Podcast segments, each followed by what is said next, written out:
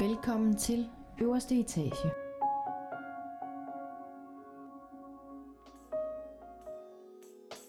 Du lytter lige nu til podcasten på øverste etage. Mit navn er Mette Fagerholt. Jeg er selvstændig mindset coach med speciale i skyggearbejdet. Og så er jeg selvfølgelig vært her på podcasten. Vi mennesker har i gennemsnit 60.000 tanker i løbet af en dag, og det er altså ret mange. Og når vi snakker det kognitive princip, så snakker vi altså omkring det her med, at vores tanker skaber vores følelser, vores følelser afgør vores handlinger. Derfor afgør kvaliteten af vores tanker altså også kvaliteten af det liv, som vi lever. Og det synes jeg er enormt interessant. Derfor har jeg inviteret dig med op på min øverste etage og tager dig med helt indenfor i min strøm af tanker.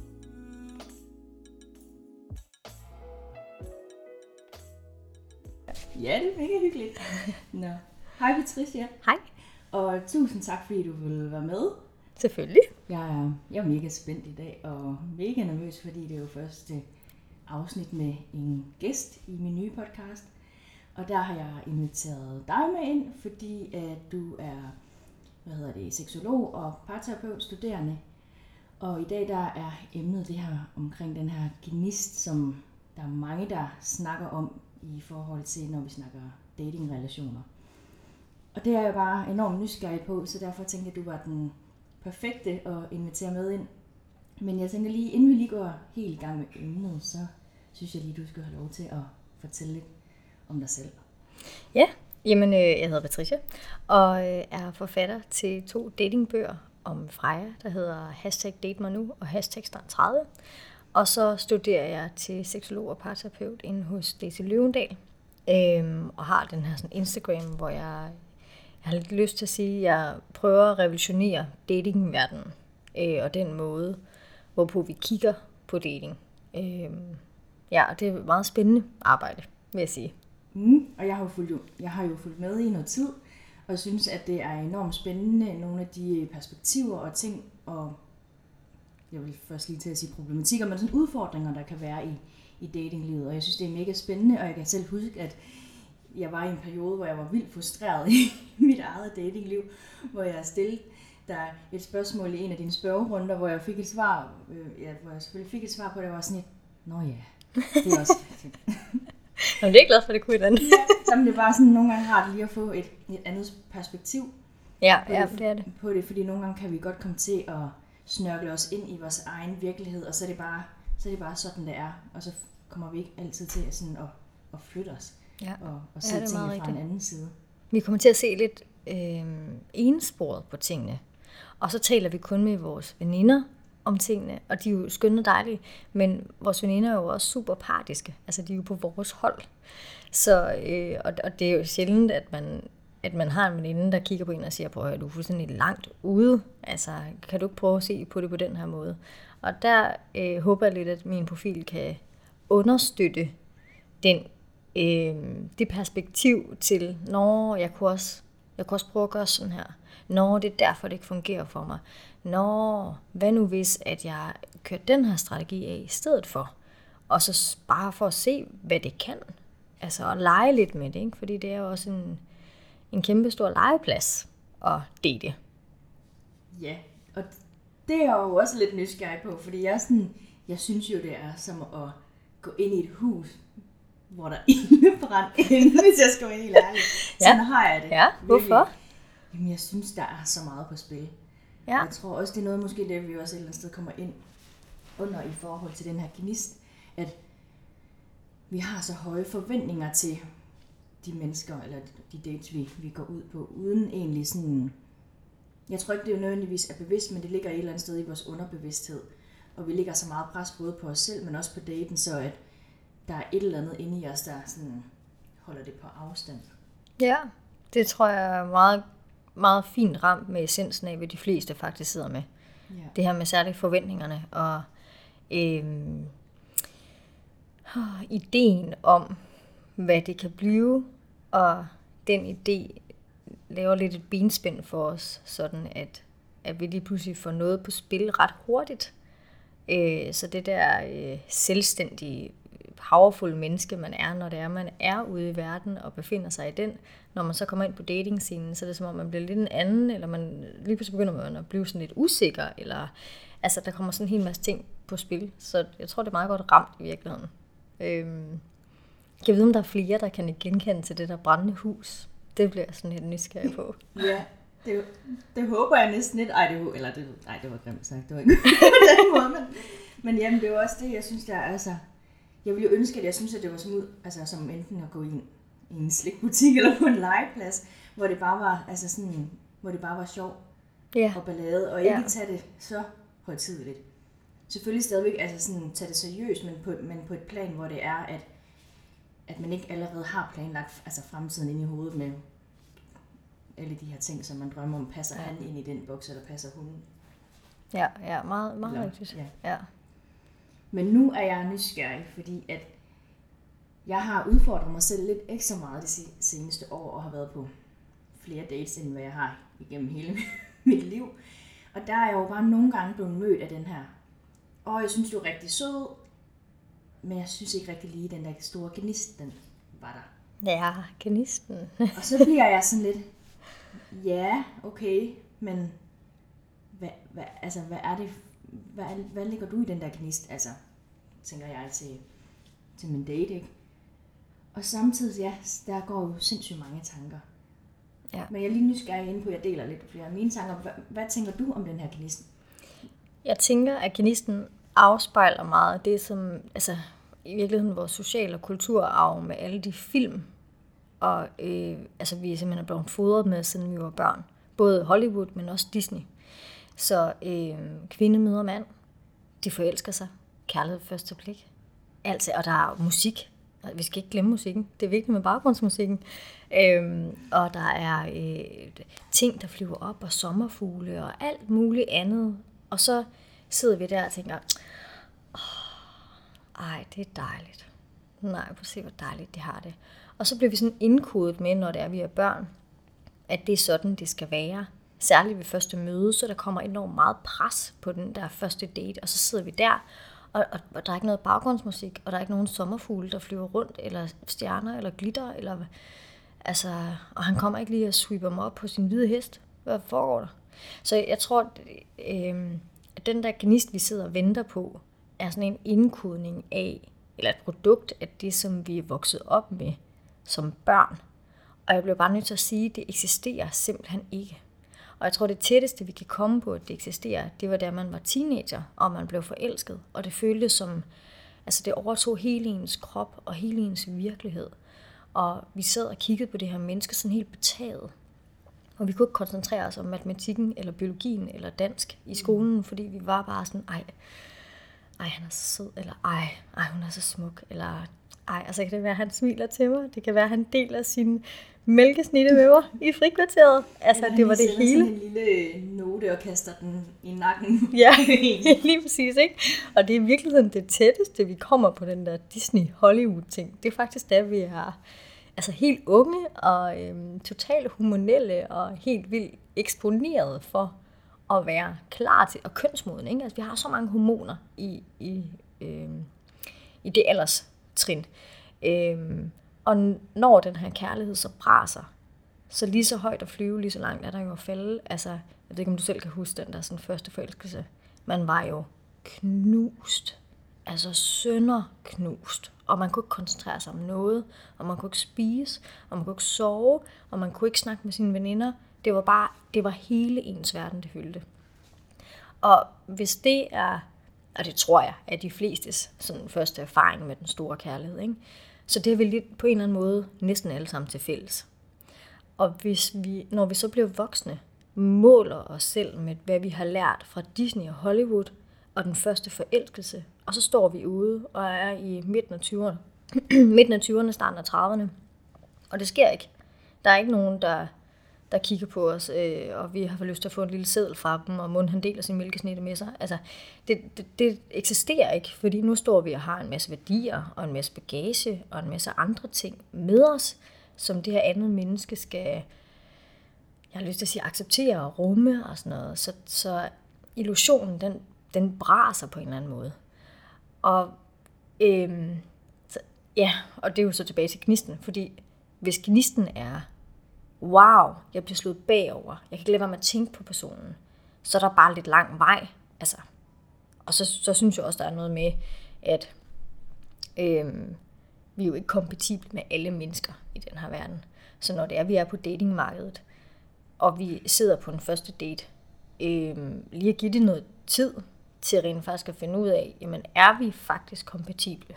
Og ikke rent kemimæssigt op i hjernen, men simpelthen i, jeg har de her grundværdier, du har de her grundværdier. Det kunne godt blive ret lækker match i forhold til øh, leve længe og lykkeligt til vores dags ende. Agtigt, ikke? Mm. Men er det sådan noget, nu ved jeg jo, du har en kæreste, men da du datede, var det sådan noget, du allerede gik ind og snakkede om på første date? Altså sådan værdisæt? Øh, ja, det forsøgte jeg at gøre. Øh, men jeg gjorde det ikke sådan... Altså, jeg satte mig ikke og sagde, Nå, hvad har du så af grundværdier? Øh, det var mere i de spørgsmål, jeg stillede. Øh, hvordan har du det de, i de her situationer? Hvad vil du gøre, hvis nu? Altså sådan at finde ud af, okay, hvad er vigtigt for dig i dit liv? Øh, og hvad er vigtigt for mig? Og, og lære noget af de her mennesker, ikke? Fordi alle de mennesker, vi møder, er jo også et kæmpestort spejl på, hvad rummer vi selv, og hvad har vi, og hvad kan vi, øhm, og hvad kan vi ikke, og hvad kunne vi godt tænke os at få også, ikke? Så det er også en bevidsthedsskabelse at møde andre mennesker. Men det er fordi, jeg tænker, hvis vi så snakker om den her, den her gnist, jeg tror mange, når de går på date, eller jeg kan jo, kan jo kun tale for mig selv, men jeg kan godt synes, at det bliver sådan hurtigt, det er den der sådan overfladiske del, sådan, hvad laver du til dagligt, og du ved sådan, haha, sol den skinner, der været det dejligt, jeg kan ja. godt lide at kigge på vandet, Ja. Sådan meget, altså karikeret set måske, men sådan tror jeg, det godt kan være for, altså for rigtig mange i hvert fald. Og jeg tænker, tror du, gnisten, eller den her gnist kunne komme på en anden måde, hvis man begynder at tage steppet dybere, altså Helt klart. Det er så man vil få en anden følelse af gnist eller connection, så det ikke er den der overfladiske gnist. Jeg ved ikke, om ja. man kan kalde det en overfladisk gnist, men sådan, som man forventer. Jo, jo helt klart. Også fordi, øh, det er jo ikke fordi, det er irrelevant at vide, hvad hinanden laver og sådan noget til hverdag. Men, men det er det måske lidt på første date. Så er det faktisk lidt irrelevant. Altså, fordi det er jo ikke det, det handler om. Det handler om at finde ud af, om man er kompatible. Og så kan man jo snakke om på anden tredje date øh, hvad, hvad arbejder du egentlig med? Altså fordi ens arbejde er jo heller ikke ens identitet. Så hvis man allerede på første dag kan få nogle lidt dybere snakke, det er jo ikke fordi man behøver at snakke barndomstraumer og sådan noget, det kan man jo godt vide med, men, men øh, at have nogle samtaler om, øh, altså som bare, altså graver en lille smule dybere end, hvad spiste du til morgenmad i morges? Ja. Altså, øh, det kan jo være sådan nogle spørgsmål som, er du A- og B-menneske, og hvorfor er det vigtigt for dig? Altså, det der med, hvorfor? Altid stille spørgsmålet, hvorfor? Hvad er, det der, hvad er dit, dit grundlag for at gøre, som du gør? Mm. Øh, hjælper du hjemløse, når det er, du har kontanter på lommen? Altså, giver du dem mm. så pengene, øh, som du har, fordi du har mere, end de har? Er det en grundværdi for dig? Men er det ikke også store spørgsmål at stille på en første date? Eller er det min? Men man kan jo gøre det sjovt jo, og det er jo det, der er med det, at, at de der dybe spørgsmål behøver ikke at være, så sidder vi over en kop kaffe på Rikus mm. og taler. altså det kan også være, nu tager vi et Tivoli, og så laver vi en leg, når det er, vi går op i øh, den gamle rutsjebane, at vi skal stille hinanden fire spørgsmål, imens vi er deroppe og griner. Ikke? Altså at få de der sådan fælles oplevelser. Mm. Og jeg tror også, eller det er ikke noget, jeg tror i virkeligheden. Jeg vil våge at påstå, at øhm, datinglivet er, hvad du gør det til. Og hvis du ønsker, at det skal være sjovere, så gør det sjovere. Altså, vi er jo selv ansvarlige for at skabe det liv, vi gerne vil have i det her liv. Øhm, og vi har alle muligheder for at gøre det. Så frem for at læne sig tilbage, og så vente på prinsen på den hvide hest, og baggrundsmusikken og sommerfuglene, så øh, kan vi jo selv skabe det. Mm. Og sige, okay, men jeg, jeg synes faktisk, det kunne være fedt med sådan et movie moment. Og det vil jeg gerne have i Tivoli på Halloween med kæmpe græskar i baggrunden. Det kan jeg mærke, det kunne jeg godt tænke mig. Så skab det. Så inviter din date med i Tivoli. Ja, men... Tag initiativet. Ja, for man kan jo virkelig gøre det på mange måder. Det behøver jo ikke at være, hej, vil du gå en tur? Selvom Nej. at det, det er for mange, og også for mig, altså føles lidt rare, fordi så behøver jeg ikke helt at skal kigge på, om det lyder Ja. lidt grimt. Ja, så. nå, hvor, Men sådan- og hvad ligger der i det? Hvorfor vil du ikke? Jeg vil, jo, selvfølgelig vil jeg da gerne kigge på ham, men, men sådan, det, kan holde, altså det giver alligevel lige sådan en vis Ja, altså sådan distance, fordi at for mig er det jo mega, eller det er det nok for mange, men i hvert fald for mig er det virkelig, virkelig sårbart at skal gå på de her dates, og jeg skal virkelig sådan hive mig op til at gøre det, og det er jo ikke fordi jeg ikke vil, men fordi det aktiverer så meget, altså inde i mig, så jeg prøver jo nogle gange at finde de dårligste undskyldninger for at snige mig uden, altså udenom. er det sådan noget som...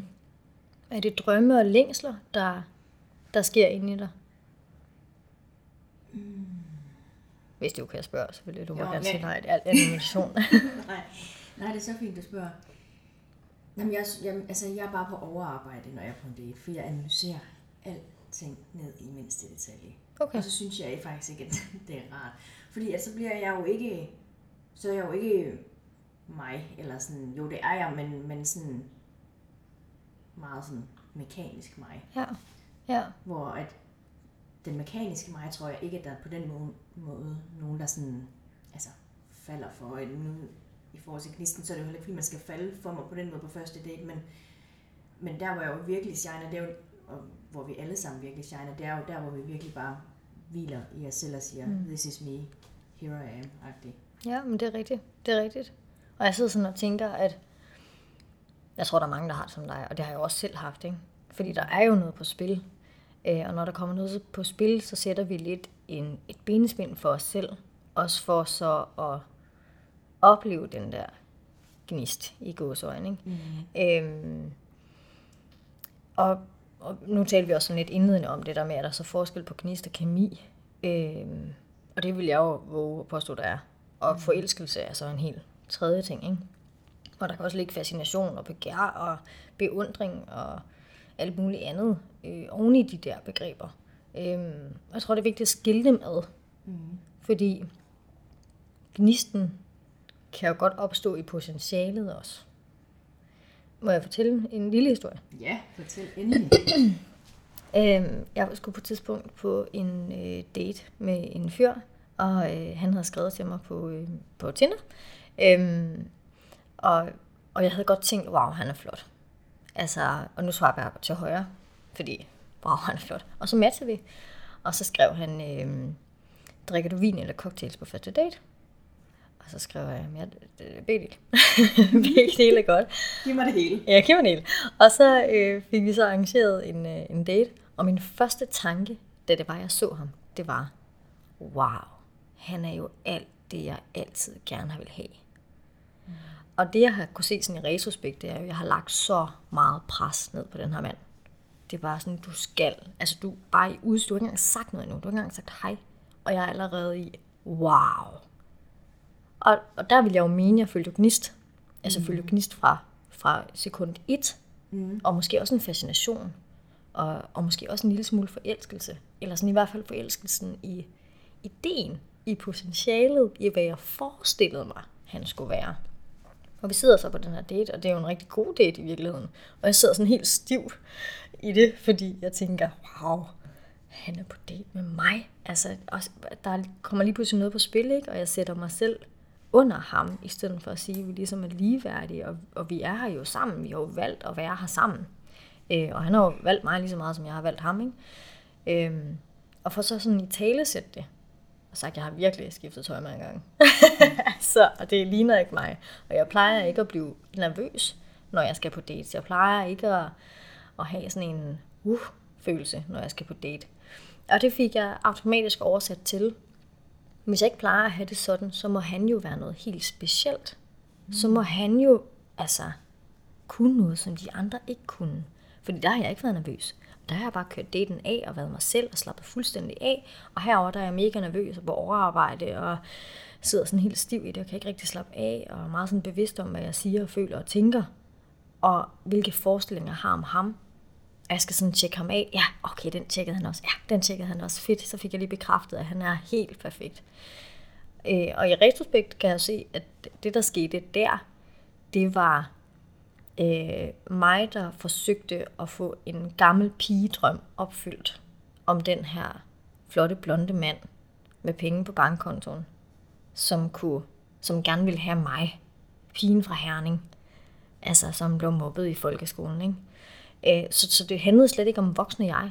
Øh, men jeg vil jo våge at påstå, at gnisten og forelskelsen var der, og jeg fik mit lille movie moment.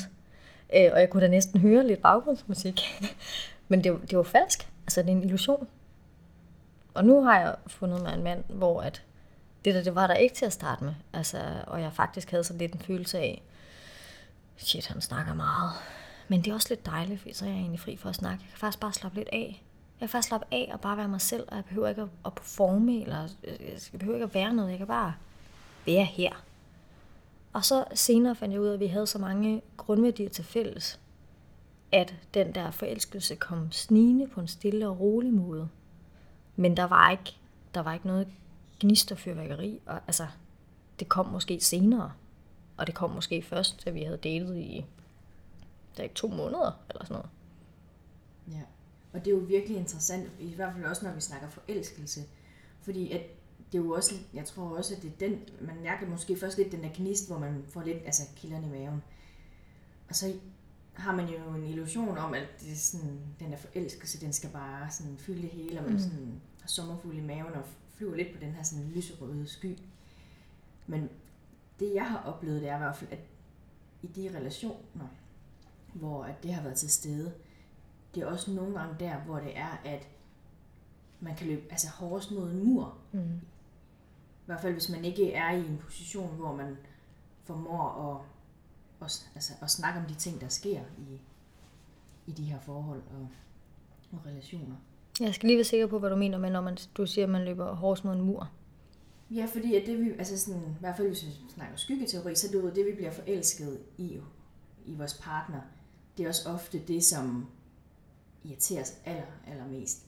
Ja. Og hvis vi ikke har den viden eller forståelse og, omkring det, så kan vi have utrolig svært ved at, at håndtere de her situationer, hvor det er, vi kommer ud og bliver presset og synes, at vores partner bare er alt muligt skrækkeligt og frygteligt, og det virkelig provokerer os helt vildt. Selvom, at det faktisk, selvom det faktisk var det, vi egentlig forelskede os i. Ja, ja. Ja, og det, og det er faktisk meget typisk også med, med de par, jeg nogle gange sidder med, de der ting, som de forelsker sig helt vildt meget i til at mm. starte med. Det er det, som der, det er faktisk det, de har konflikter over nu, når de sidder og er inde i parforholdet, fordi øh, jeg tror også meget på det der med, at man forelsker sig i det, man faktisk ikke selv har. Mm. Altså, hvor man tænker, det, det vil jeg faktisk gerne kunne, det vil jeg gerne have. Og så på et eller andet tidspunkt, så, så når forelskelsen den daler, så, så kommer forskelligheden jo også altså til udtryk. Ikke? Øhm, ja, så det giver rigtig god mening, at, øh, at, at forelskelsen beror sig på, jeg har lyst til at sige lidt en drøm. Ja, men også lidt i det, hvad det er, vi sådan, altså, kan blive altså, sammen. Ja. Tænker jeg også lidt. Ja, potentialet. Ja, ja. potentialet sammen. Ja. Ja, det giver rigtig god mening. Det synes jeg jo er enormt interessant. Og nu nævnte du jo tidligere det her med øhm, de her Disney, ikke Disney-film, men sådan Hollywood-film og alt det her, vi tænker, åh, det er det her, jeg gerne vil have. Og så mm. sad jeg sådan og kom til at tænke på imens, når jeg ser TikTok om aftenen, mm. så ser jeg jo nogle gange de her meget flotte mænd. Og der er sådan nogle bestemte nogle, jeg følger, hvor jeg var sådan, wow, kan jeg få ham her? Kan jeg bestille dig? Og fordi du er sådan, så har han bare, han har sådan virkelig flot, altså Colgate-smil og sådan lidt sådan solbrun og mørkt hår. Og så nogle gange, så kommer han, har jeg også nogle gange set, du ved, sådan, så kommer han ind med sådan en kæmpe buket blomster, du ved, hvor der er sådan ja. 150 roser-agtigt, hvor jeg bare sådan, Nå. Her er min adresse, sådan, du sender den bare ja, til mig. Sådan, det vil jeg også have. ja. Og ja, selvfølgelig vil man jo nok et eller andet sted godt have det, men, men hvis det er det, jeg også lidt sådan kommer til at gå ud i verden med at tænke, det er det, jeg skal have. Altså jeg er ja. godt klar over, at der ikke er nogen, der kommer med 150 roser til mig på en første date, og det er heller ikke det, jeg sådan forventer, men du ved, den der følelse, mm-hmm. at se den her TikTok-video, den giver mig. Jeg tror, det er den følelse, jeg godt kan, i hvert fald kan komme til at gå ud i verden med. Og Ja. tænkte, det er den her følelse, jeg skal, jeg skal have, når jeg, når jeg dater. Også første gang. Og når jeg så kommer ud af min hjerne og tænker rationelt, så kan jeg jo godt se, men det er sat med, undskyld mig, også et stort pres at, at lægge på ham. Helt vildt. Og et eller andet sted Altså. også at, at lægge på mig selv, og bare lægge på hele, hele situationen. Ja, ja, helt vildt, ikke? Altså, også, hvis vi tænker på, det er første gang, du og jeg vil mødes, ikke? Mm. Hvis jeg nu havde en idé om, inden at du trådte ind ad døren, vi laver den her podcast sammen, og så blev vi bedste veninder. Og så sidder jeg her hele vores kommunikation igennem og prøver sådan at presse det der sådan venskab ned over hovedet på dig, hvor det kan være, at du bare sidder og tænker, jeg troede bare, vi skulle lave en podcast.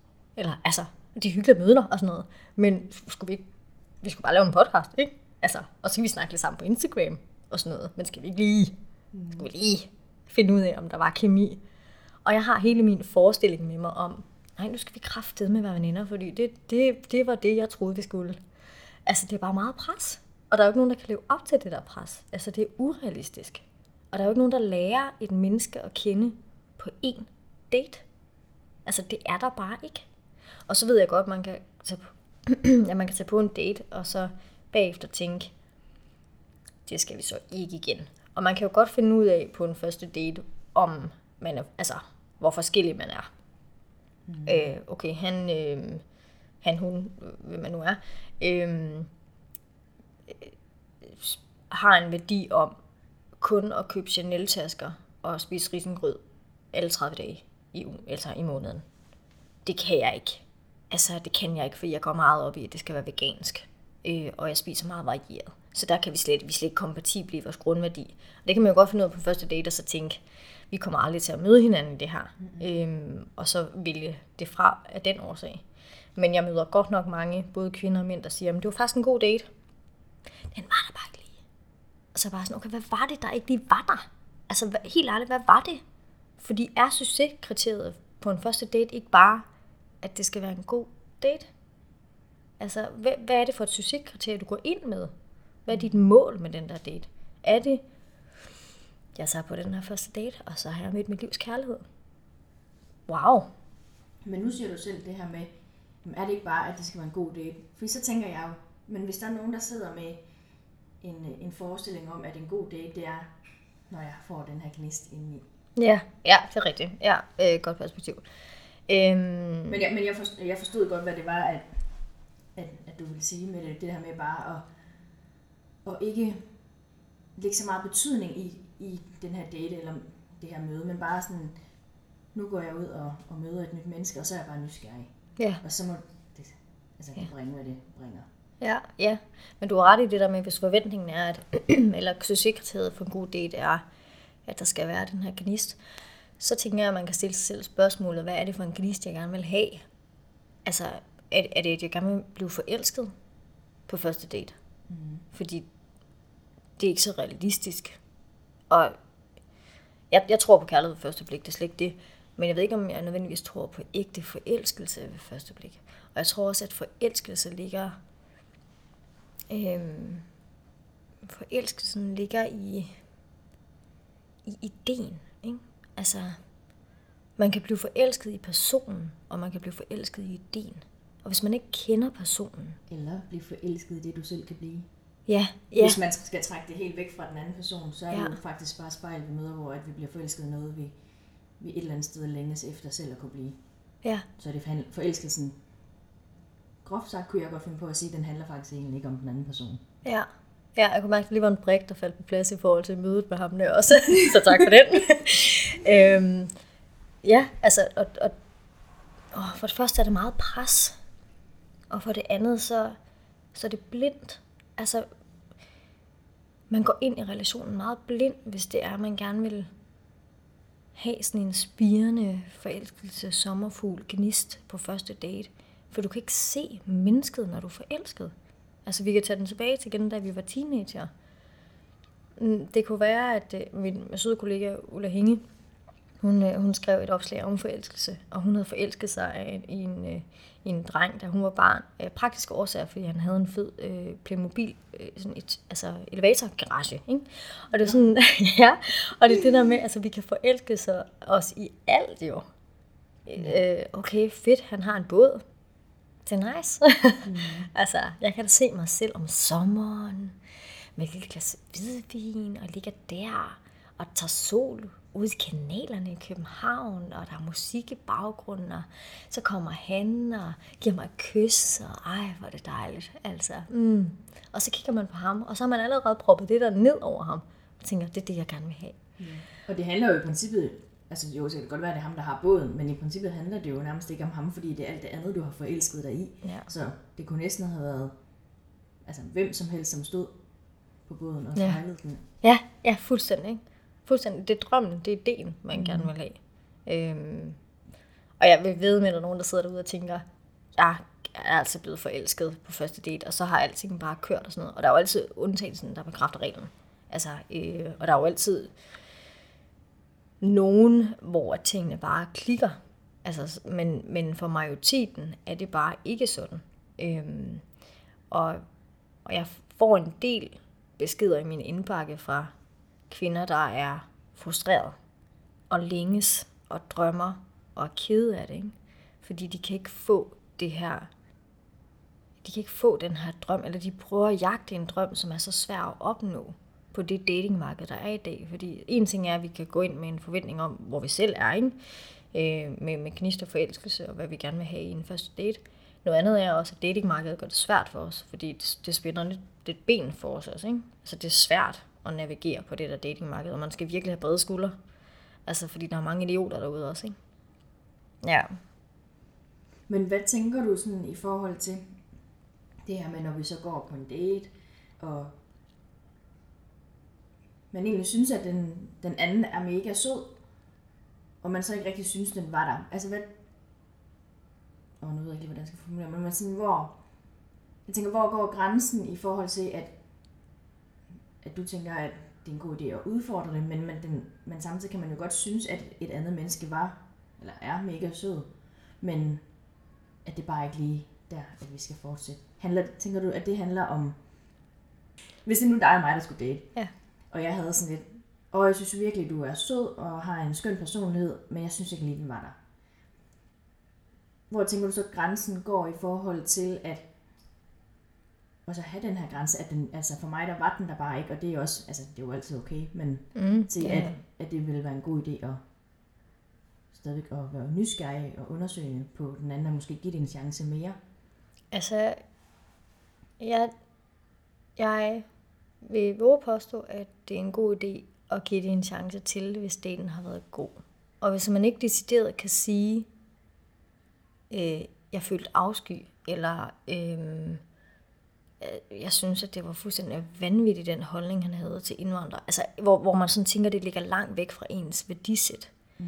Så synes jeg et eller andet sted, ikke man skylder personen, men man skylder lidt sig selv, at tage på en anden date og finde ud af, okay, hvis den ikke lige var der i godsøjen for mig første gang, hvad var det så, der ikke var der? Hvad er det, jeg gerne vil have?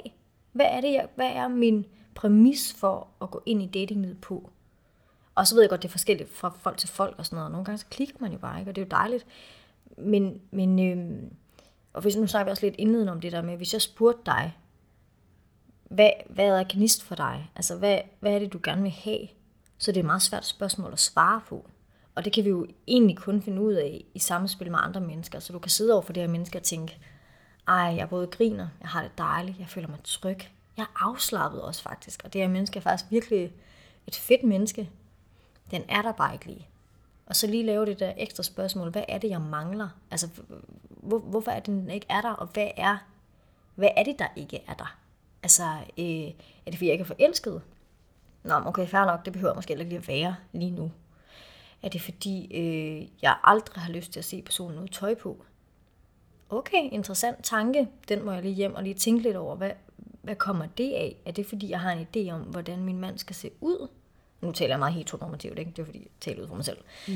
Øhm, stil sig lidt nysgerrig på, hvad, hvad er det?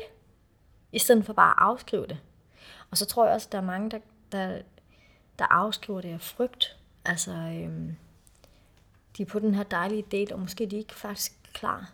Altså, det kan være, de ikke er klar til at lukke det ind. Øh, og som jeg synes er en anden helt vildt vigtig pointe i datinglivet, det er, at der er jo ikke nogen af os, der kommer som et rent blad. Altså, vi har jo alle sammen et eller andet med os. Og jo ældre vi bliver, jo mere har vi med os. Mm. Så vi kan ikke komme med, med, med sådan en tom sheet og sige, nu er jeg klar til at skrive min historie. Der er allerede noget historie, vi har skrevet, og som er blevet skrevet for os, og vi har en masse arv med os, både genetisk og kultur. Øhm, og det skal vi jo også kunne rumme, at det er der også over et andet menneske. Og der er, ikke, der er ikke nogen, der kommer til at passe ind i det her billede af perfekthed, som vi gerne vil have. Øhm, jeg synes, at julefilm er et virkelig godt eksempel. Nu elsker jeg selv julefilm. Og jeg sidder og sluger dem råt, når det er, det bliver december. Ikke? Men, men det er jo virkelig kvinde flytter til by, fordi hun ser et eller andet arbejdsmæssigt, skal hun lave et juleevent, og så kommer der en mand, og det er gerne øh, dem, der ejer hotellets søn, øh, som lige skal reparere et eller andet, ikke? Maskulin, feminin energi. Øh, og, øh, og så øh, er først er hun irriteret på ham, ikke? fordi åh, han er også irriterende, men så opdager hun, at han er faktisk rigtig sød ved børn, og det kan hun godt lide. Og så uden de egentlig kender hinanden, så bliver de forelskede og lever lykkeligt til deres dages ende, og så flytter hun til den der by permanent. Ikke? Men de kender jo ikke hinanden. Mm. Altså, de kender jo ikke hinanden. Så det er sådan, er det det, du gerne vil, altså, er det det, vi gerne vil have i vores liv, at vi er sammen med en resten af vores dage, øhm, som vi ikke kender? Altså. Ja. Og det er så altså, interessant, også fordi jeg tænker, så i forhold til det her med at hvis jeg nu tænkte, uh, den var der ikke lige mellem, mellem dig og mig, tænker du så, at, altså sådan, fordi jeg tænker, så vil der overgå en masse tanker i gang over hos dig. Mm. Skal man så skal man være nysgerrig, eller skal man bare, du ved, respektere det, det, det er sådan, du har det? Fordi der kan jo være 100 forskellige årsager, som du også selv siger til, at, at jeg vælger at, at trække mig fra, fra den her relation. Altså, jeg vil spørge. Mm. Ja, altså, hvis, hvis årsagen var, den var der ikke lige for mig, mm så vil jeg sige, det er fair nok, det er super fair. Altså, og, det, og vi behøver ikke at tvinge os ind på en anden date, altså hvis det er det. Men jeg vil nok sådan stille mig nysgerrig, for jeg, jeg har jo ikke noget at tabe i den her situation. Jeg har kun noget at vinde. Jeg har kun viden, jeg kan vinde.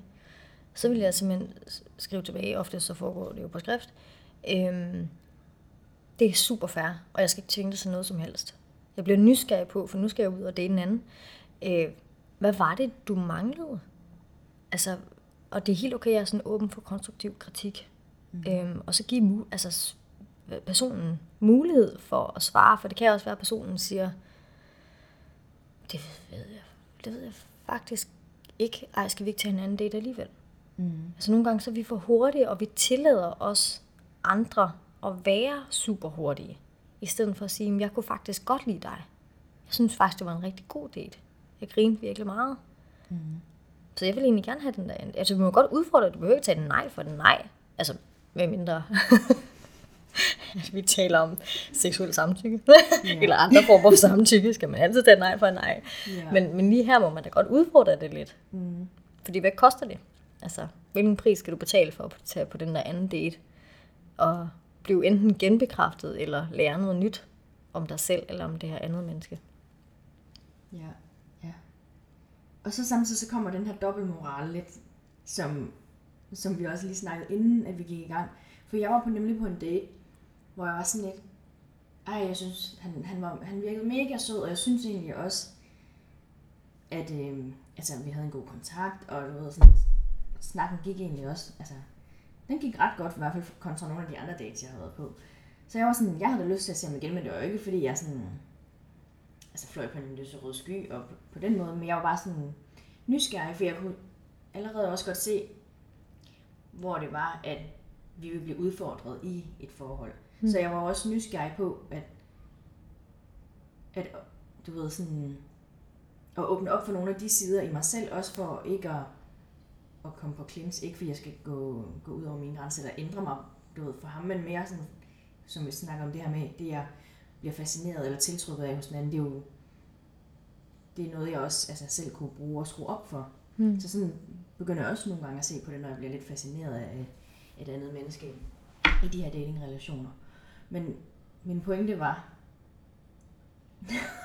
du snakkede jeg. Kom helt ud i noget andet. Øh. den her hjerne her, der når at tænke så mange ting. Du sagde, at... Øh, at øh, Nå jo, jo det, i forhold til dobbeltmoralen, ja. så kan jeg jo godt være sådan, når han skriver til mig, jeg synes, du er mega sød og virker til at have en mega fed personlighed. Jeg synes bare ikke lige, den store gnist var der. Så jeg tænker ikke, at, at vi skal ses igen. Så kan jeg jo godt være sådan, hvad fanden? det, kan, ja. sådan, det kan man, man kan, man kan da ikke skrive til et andet menneske.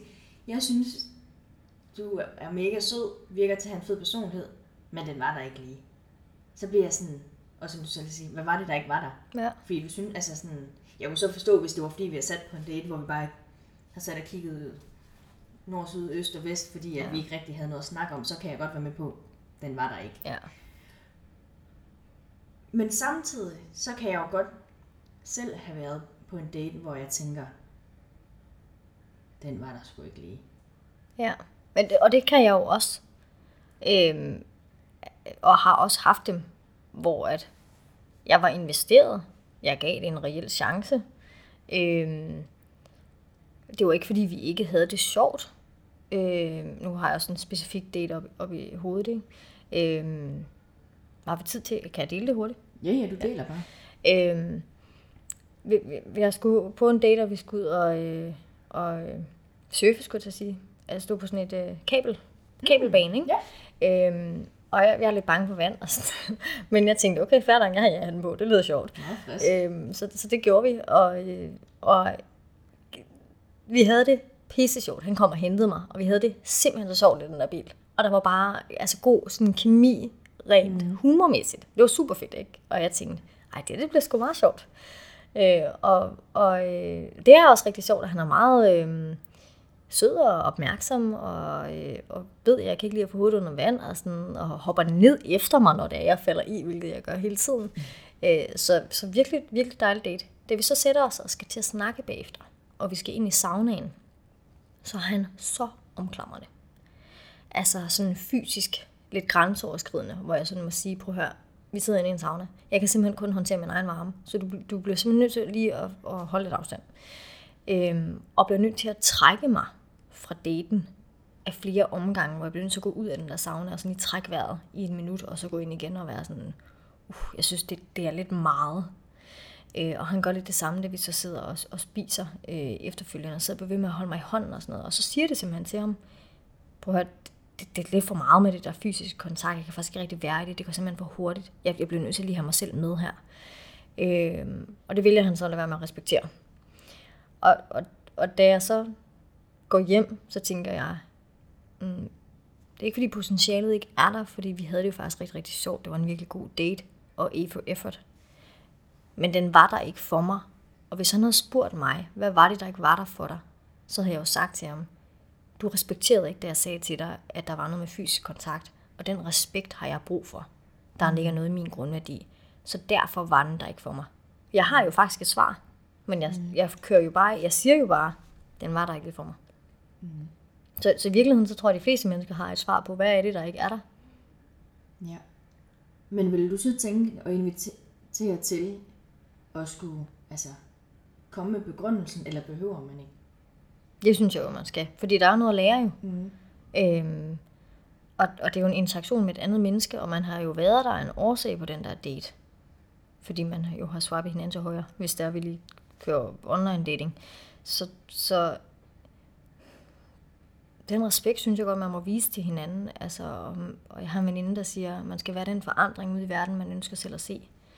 Øhm, og hvis vi skal gøre datingmarkedet til et federe marked at være på for alle, så bliver vi også nødt til at starte hos os selv.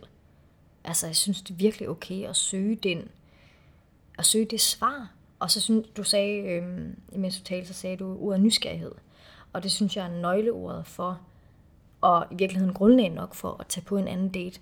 Det kan godt være, at den ikke lige er der, eller at man ikke tænker, at jeg har lyst til at rive alt tøjet af dig og flytte ind i soveværelset. Men øhm, som jo for nogen også er knisten, ikke? Det er Ja. den der seksuelle knist.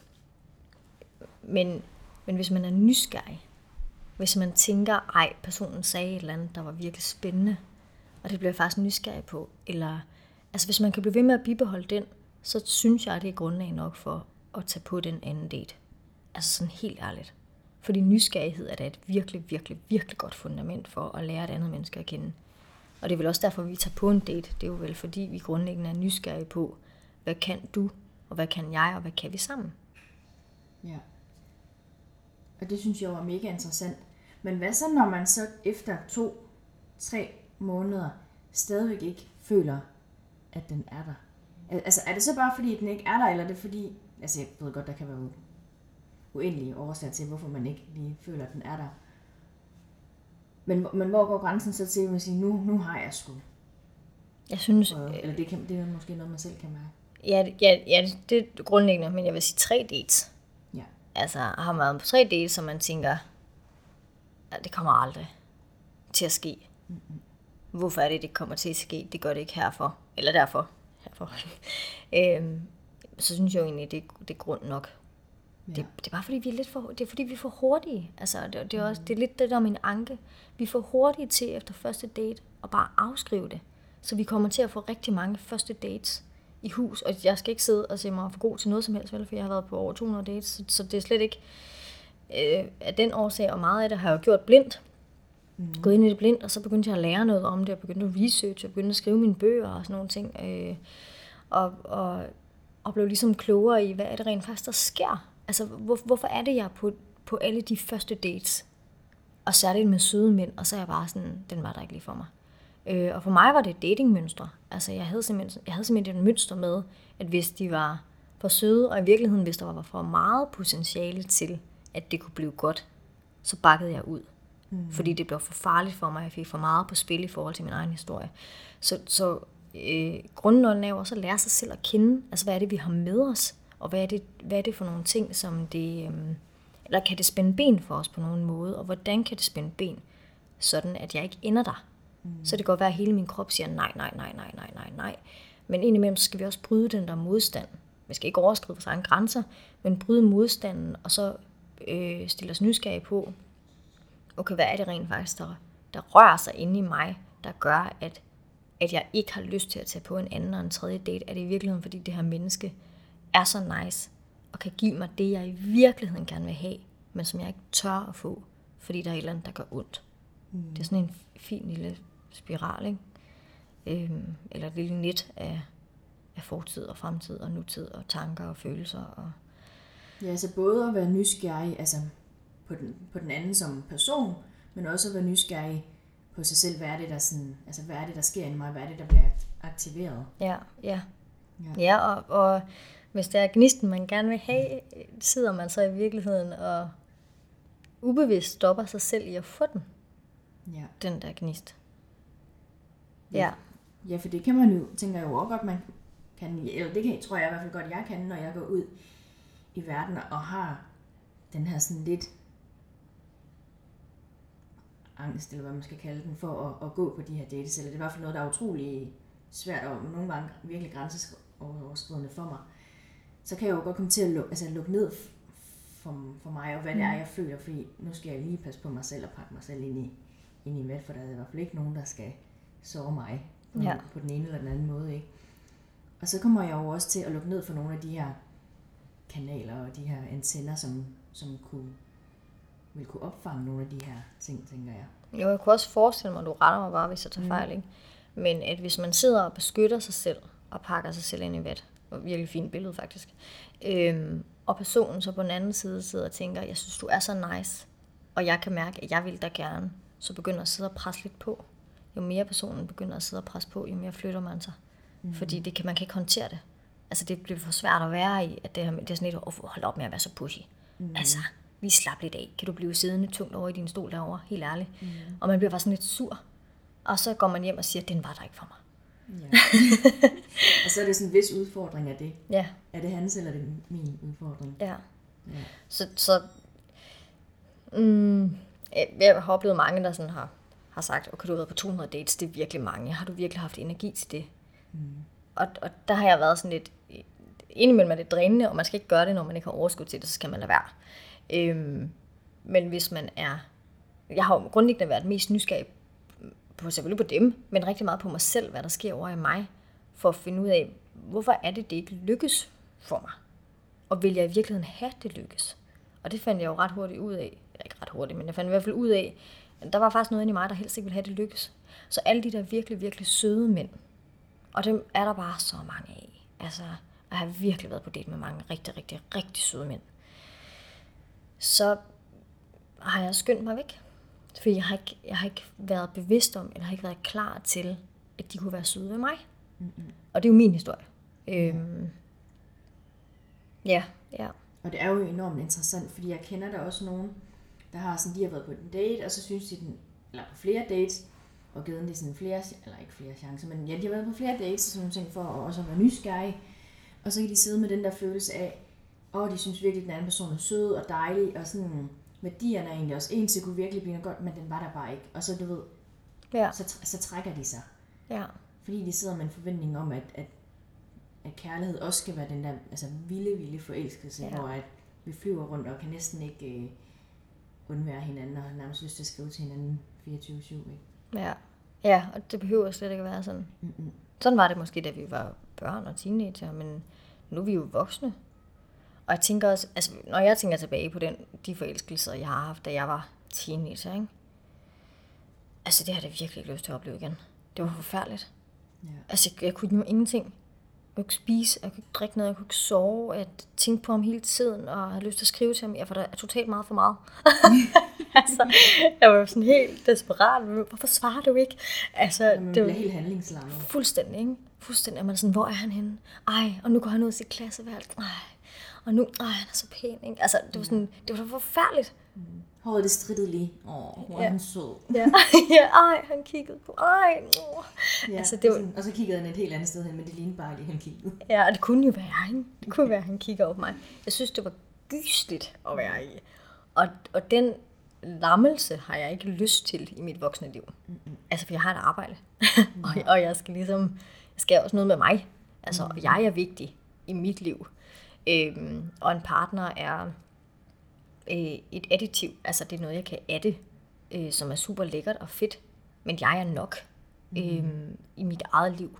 Og, og hvis den skal være der for mig, øh, så er det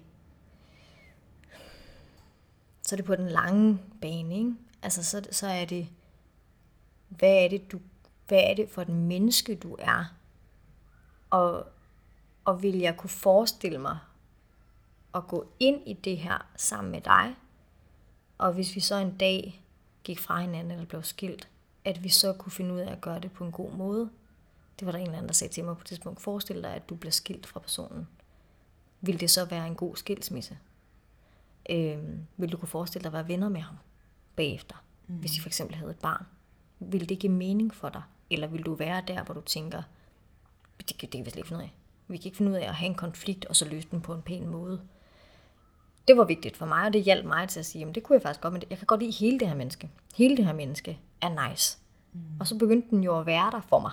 Altså, Ja. fordi så var det jo på den lange bane, ikke? Men hvis vi lige sådan kort skal sætte nogle ord på i forhold til det her med altså gnisten, kemi og forelskelse. For jeg ser jo lidt sådan gnisten som værende, altså lidt tiltrækningen, mm. måske sådan groft sagt. Altså jeg ved godt, de går jo lidt i spænd med hinanden, når vi, når vi så går sådan steppet op. Hvor jeg sådan ser, øh, altså en forelskelse, det er sådan lidt, altså ja, også lidt fascination. Det er, jeg ved godt, fascination og, og tiltrækning kan jo godt lidt være det samme. Men så ser jeg sådan groft sagt sådan, som den der sådan fascination af det, det andet menneske. Men er det udseendsmæssigt, eller er det personlighedsmæssigt? Eller er det stemmen, eller er det øjenfarven? Er det... Mm, Jeg tror, gnisten, det er for mig sådan det udseendsmæssige. Ja, Sådan forelskelsen, det er sådan, ens, altså sådan egenskaberne, men ej, også måske sådan lidt udad til sådan i, ja, det er, sgu, det er svært at ja udefinere bare jamen det, jamen, og det er jo det, det er, ikke? Og jeg kan godt forstå, at folk kommer lidt til kort. Fordi kemien, det tænker jeg, det er sådan den der pingpong imellem os. Ja. Ja. Hvordan indgår vi i, i en interaktion, eller hvordan ja, interagerer vi med hinanden? Ja, vi kan tage ham kab- kabelbanefyren der, ikke? Ja. Helt vildt god kemi, rent sådan øh, talemæssigt, ikke? Mm. Det var fedt at have den kemi med et andet menneske, hvor man bare går i spænd. Ja. Øhm, ja, og han er måske en meget god case, ikke? fordi der var også noget gnist i den kemi. Mm. Fordi da jeg oplevede den kemi i bilen, og tænkte, det er, det, det, det er sjovt, det bliver så sjovt en dag, ikke? så tænkte jeg også, altså kom gnisten i for mig i hvert fald, kom den lidt i potentialet om, ej, det her, det kunne godt være noget rigtig godt. Mm. Så, og han var også pæn og sådan noget, det var slet ikke det. Øhm, men det er, fordi, jeg, det er fordi, jeg selv tænker, at, at gnisten, hvis det sådan er tiltrækningsmæssigt, altså udseendsmæssigt, altså bliver det, det bliver sådan et seksuelt gnist. Spørgsmålstegn. Ja, måske. Og det behøver det jo ikke nødvendigvis at være, selvfølgelig, Nej. men Nej, og det er jo det, der er spændende, fordi jeg tænker, det er jo alt efter, hvad jeg, som jeg snakker om, hvad det er, man ligger i gnisten. Når, Ja. folk, når folk de skriver, jeg synes ikke rigtig, gnisten lige var der. Der var ikke den store gnist.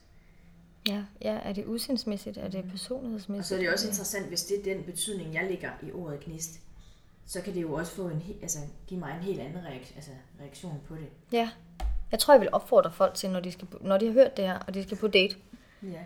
Så have det ligesom et samtaleemne på den der date. Hvad er gnist for dig? Hvad betyder gnist? ja. Og når du siger sådan, så tænker jeg, kæft, jeg ville sætte nemme dø, hvis jeg skulle spørge.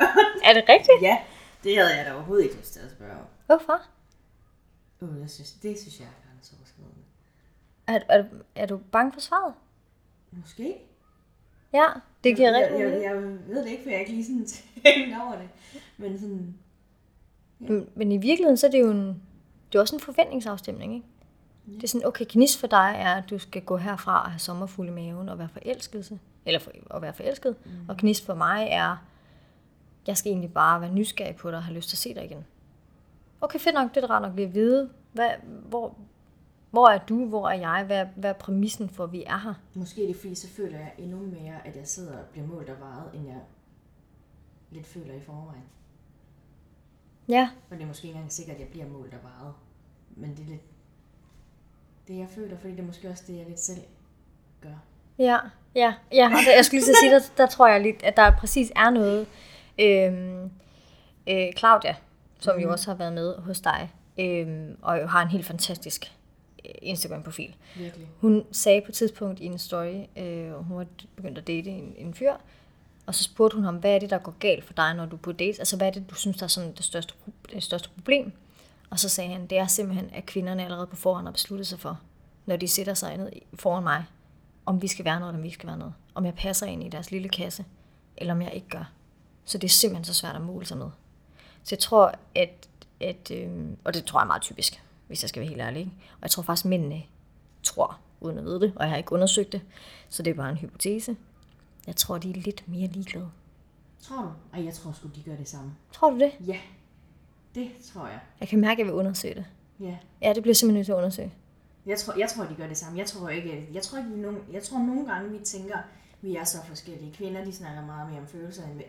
Og selvfølgelig er der jo også nogle steder, hvor det er, at nu lyder jeg meget fordomsfuld og sådan, men det gør kvinder måske mere, det er lidt mere typisk mand i forhold til maskulin og feminin energi, og hele sådan evolutionen fra helt tilbage fra stenalderen og så Ja. indtil nu, ikke? Men egentlig et eller andet sted, så har jeg en idé om at tro på, jeg tror faktisk egentlig ikke, at mænd og kvinder på den måde er så langt fra hinanden sådan tankemæssigt. Nej, det, det tror jeg heller ikke. Altså, tror jeg heller ikke, for jeg tror også, at en mand på en date for at se, om det har potentiale for at kunne være noget mere, ikke? Mm. Eller måske har potentiale, eller hvad hedder det, tager på en date for at finde ud af, om det har potentiale for noget. Det kan jo også være, at det bare er potentiale for at blive en god hyggeveninde, eller whatever, ikke? Øhm, det, men jeg, men jeg, vil, jeg vil stadig våge at påstå, men jeg vil undersøge det på min Instagram, kan jeg mærke. Øhm, at de er mere åbne for, hvad det potentielt kan blive. De er måske lidt mere lidt back. Ej, det kan godt være lidt ude på dybvand her. Nej, ja, men jeg kan, ja. At, at, at kvinder er mere sådan fast besluttet på, hvis de er på en date, så er det fordi, det skal være kærestepotentiale. Ah, ja, ja, den kan jeg måske godt købe ind, lidt ind på. Hvor at mændene er mere sådan, jeg ved ikke rigtig, hvad det bliver, men nu tager jeg på daten. Så de, de har faktisk en mere åben landskab, end kvinden har. Ja, Ja, fordi at jeg udvælger jo nøje, altså jeg ved Ja. godt, at vi alle sammen udvælger, hvem vi skal på date med, ikke? Men jeg udvælger virkelig, virkelig, virkelig nøje, hvem det er, at jeg tager på en date med. Og det er jo ret interessant, fordi når jeg gør det, så helt jeg gør det jo bevidst, men alligevel sådan underbevidst, så sker der jo et eller andet inde i mig, der sådan virkelig kommer til at lægge et endnu større pres på ham, frem for hvis jeg, ikke fordi jeg skal date alt og alle, der kommer ind, i min, ind på min Tinder, vel, men hvis jeg nu bare sådan datede lidt mere frit og lidt, lidt mere sjovt og bare sådan tog det som et møde, og ikke så meget, nu skal vi se, om vi kan blive noget, Ja. så tror jeg også, at det, altså, at det vil, altså, det vil blive anderledes. Ja, ja, jeg skulle lige så sige... Altså, presset på mig selv, presset på ham vil, vil føles anderledes. ja, I du, stedet for, at jeg vælger at dele en ud af, altså, en ud af 100. Ja, og du vil give plads til, at, at potentialet kan opstå, og knisten kan opstå, men jo strammere du strammer nettet, jo sværere er det for knist og forelskelse og alt muligt andet at komme ned. Mm. Fordi du har allerede besluttet dig for, skal du være min kæreste, eller skal du ikke? Mm. Og det skal jeg så finde ud af nu på den her første date. Og hvi- hvis kassen eller nettet er så, så lille, så er der ikke rigtig plads til så meget andet. Mm-hmm. Så er der ikke plads til at opleve og stille sig nysgerrigt og have det sjovt, altså, og, øh, og, og synes, at ej, det, er lidt, det er lidt et sjovt synspunkt, den her person har. Det kan jeg mærke, at jeg bliver sådan, det undrer mig lidt over. Nå, det, det kan jeg mærke, at jeg lige vil undersøge noget mere. Fordi hvis det er, at personen har et eller andet synspunkt, hvor man tænker, hm, det, det er lidt weird, og vi allerede har besluttet os for, at jeg skal finde ud af, om du skal være min kæreste eller ej, øh, så er der måske heller ikke plads til nysgerrigheden i at finde ud af, det lader jeg bare lige passere. Mm. Det lader jeg ikke, jeg propper det ikke på min vægtskål om, hvorvidt at vi så skal være kærester eller ej. Det er bare sådan, han er. Og det er jo, han er det jo med alt det andet, han også er. Øhm, så vi kan se hele mennesket, hvis vi ikke strammer vores net alt for hårdt. Ja, ja, det giver virkelig god mening. Og nu har jeg noget helt andet, og Ja. det har slet ikke noget med gnist eller noget som helst at gøre. It. Så jeg er lidt spændt på det. Fordi at jeg har en god kammerat, der arbejder, eller der har, øh, der købt mig en Rema, og ham hjælper jeg en gang imellem. Og så øh, fylder jeg grøntsager op om morgenen. Og så ser jeg jo den her aubergine, og nu ved du måske godt, hvad jeg vil sige. Ja. Hvor jeg tænker, how the fuck, undskyld mig, er en aubergine blevet til, undskyld, en pig emoji, eller ikke en pig emoji, men sådan symboliserer, altså, symboliserer ja. en pig. Ja. Og jeg kan, altså sådan, jeg, Fordi en aubergine er stor, ikke? jamen jeg tænker, jeg tænker bare, det er da et enormt pres ja. et eller andet sted, at ligge på en mands kønsorgan. Ja, jamen det, det er faktisk rigtigt. Hvor ja. jeg tænker sådan, altså jeg ved godt, der findes jo både store og små auberginer og, og alt muligt, ikke? Men, de men er der var, men, altså, men der var en dag, ikke? Der, altså, nu er der jo selvfølgelig ikke nogen, der kan se, hvor, Jeg kan tage et billede af dig, mens du gør det. du kan bare blive siddende der. Hvor stor var Altså, auberginen? den, den var jo sådan, altså sådan her. Ja. Og jeg tænker bare, jeg tror godt, vi alle sammen rationelt godt kan tænke, der er ikke nogen, der... Retter rundt med Det er sådan en- færtallet, der render rundt med sådan en Ja. ja. historie. Men jeg synes, det var sådan... Hvordan, hvordan- hvordan er det kommet frem? Og det ved jeg ikke. Det, kan, det er ikke sikkert, du kan svare på det. Men jeg var sådan, hvor, altså, Altså, øhm, jeg, har, lyst- sådan, jeg, har, jeg, får, jeg får sådan et billede af madsex op i hovedet, fordi der er jo også en, der er også en emoji for, den, for det kvindelige kønsorgan, som er en fajita. what the fuck? Ja. og så er der jo peachen, som er, er numsen, ikke? Ja, Øhm, og, og, øh, og i virkeligheden så havde det altså når folk de sender sådan en til, altså ikke fordi der er nogen, der sender sådan en til mig, så er det fordi, de, de vil noget andet. mere- Altså, vi sender dig en fajita. Så er det ikke bare fordi, de er sultne. Nej. Nej, undskyld. Så de er sultne efter noget andet. Ej, jeg, er, jeg er chok. Det jeg ikke. Fajitaen, det er det kvindelige kønsorgan. Nå. Ja, øhm, og, og jeg, jeg, altså i virkeligheden så er det nok været mere passende, at, at bananen havde været Ja, det mandlige kønsorgan, ikke? fordi det faktisk er mere øh, realistisk. Altså både største højde og drøjde, skulle jeg sige, end, end aubergine er. Men, men øhm, øh, jeg tænker, der ligger noget i den der maskuline mand, og den maskuline mand har en stor pik. Altså, og det er jo forkert og fejlfortolket, og, øh, og, og fuldstændig umuligt at leve op til. Men, men der er jo noget med, at når man sender en aubergine til nogen, det kan man også godt til sine veninder, så er det jo gerne efterfulgt af den der emoji med enten tungen ud af, eller de der tre dråber, ikke? Mm. At det bliver sådan lidt, this is hot. This is wet and hot and naughty. Ja. Øhm, så auberginen må vel i virkeligheden være noget med at få tænderne til at løbe i vand, men, altså, siger den gamle dansklærer. men er nu aubergine sådan lækker? Altså, når den bliver bagt, så ser den da ikke så dejlig ud. Nej, jeg skulle lige så sige, når man bager den.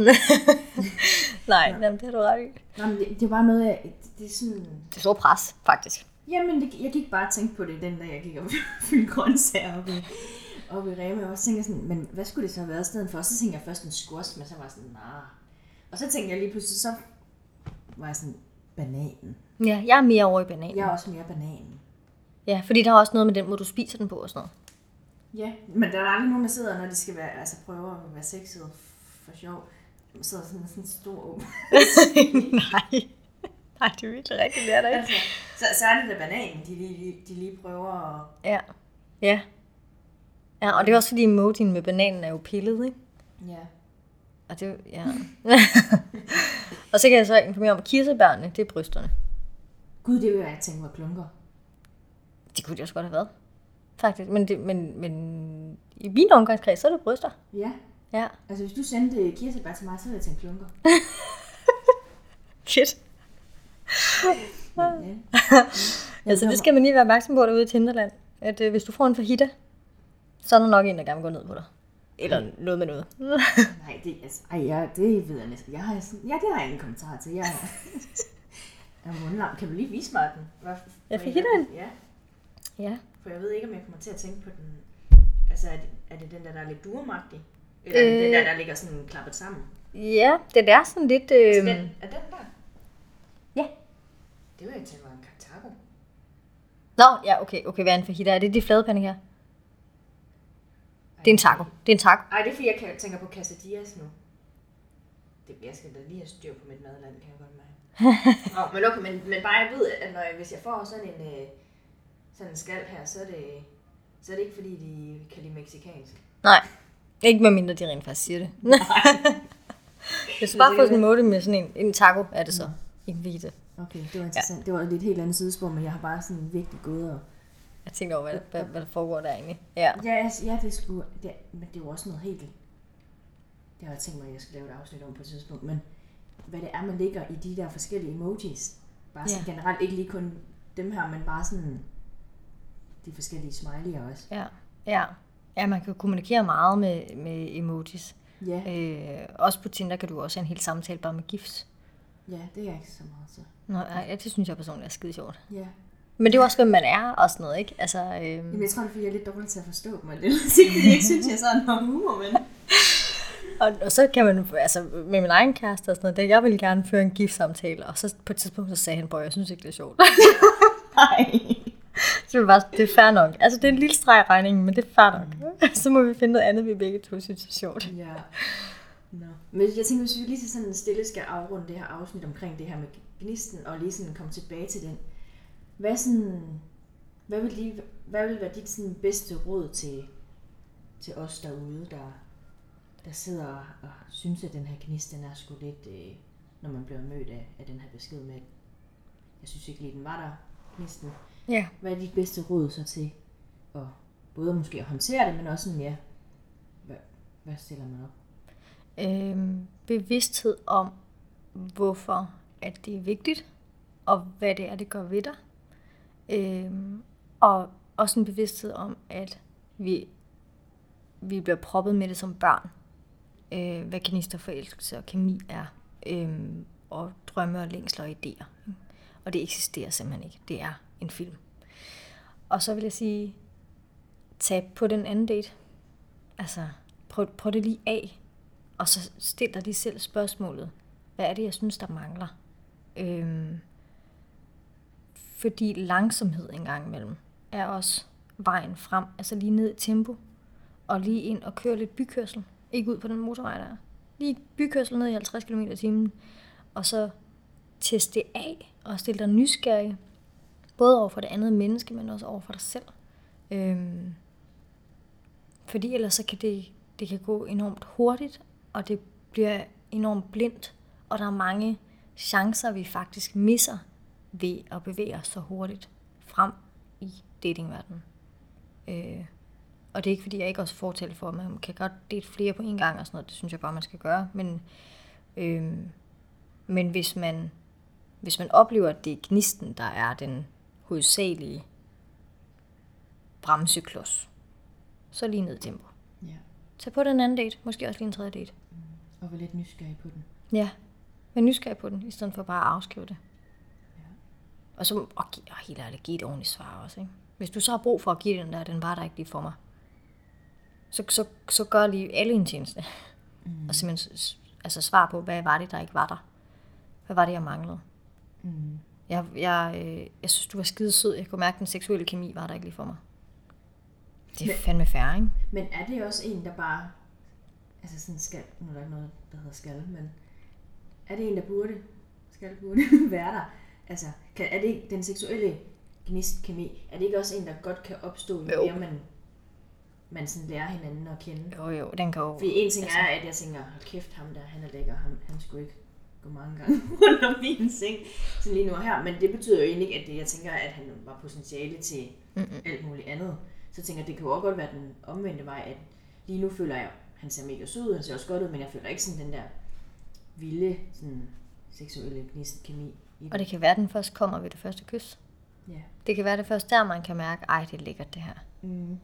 Øhm, og, jeg, og jeg tror, det der nogle gange kan blokere os for den seksuelle energi og kemi og sådan noget, det er også, hvad det er, hvad det er vi har set os selv være sammen med. Og hvis vi sidder over for et menneske, hvor vi tænker, han, han tænker alle bukser af, det er super lækkert.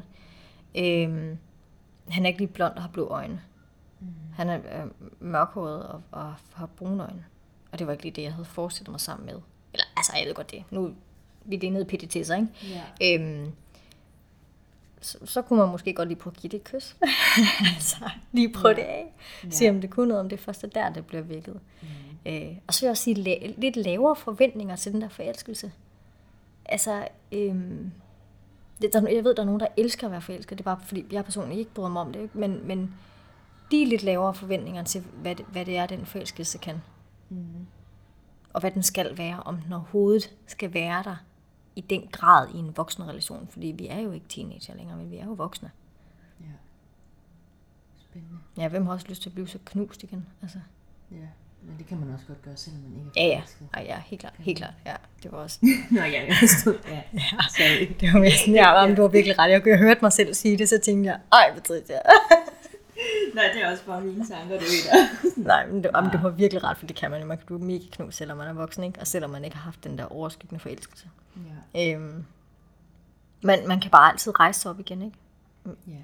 Man må ikke være så bange for at blive såret. Det, det er i godsøjne bare følelser, og vi kan godt håndtere dem, vi er voksne. Det kan vi godt. Vi har ikke brug for vores mor og far til at regulere vores nervesystem og vores følelsescenter. Altså det kan vi godt selv. Øh, og hvis vi ikke kan det, så, så er det en gylden mulighed for at lære det. Ja. Ej. Tusind tak, Patricia. Selv tak. Det har været en fornøjelse I din måde. at have dig med, og jeg glæder mig til, at det skal udkomme, og så er jeg spændt på, hvad, hvad folk siger og synes. Ja, og så alting er jo sagt med nuancer og med masser af kærlighed og respekt for, at jeg har fuld forståelse for, hvor svært det er, ikke? og jeg har jo selv været der, og hvor sårbart det er at date. Ikke? Så, så øh, jeg, jeg håber virkelig, at, at I imellem mine lidt skarpe kommentarer engang imellem, at, der, at man kan høre, at der er virkelig kærlighed og respekt for at overhovedet at være på datingmarkedet, fordi det er svært og hårdt og sårbart. Mm.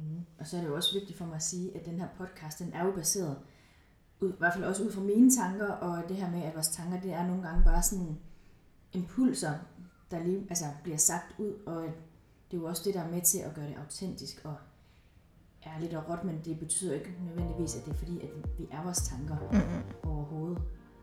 Og det er jo bare det, der lige popper op nu, når vi sidder og har den her snak om, om gnisten. Ja. ja, og interessant snak. Ja, Så tak for det. selv tak.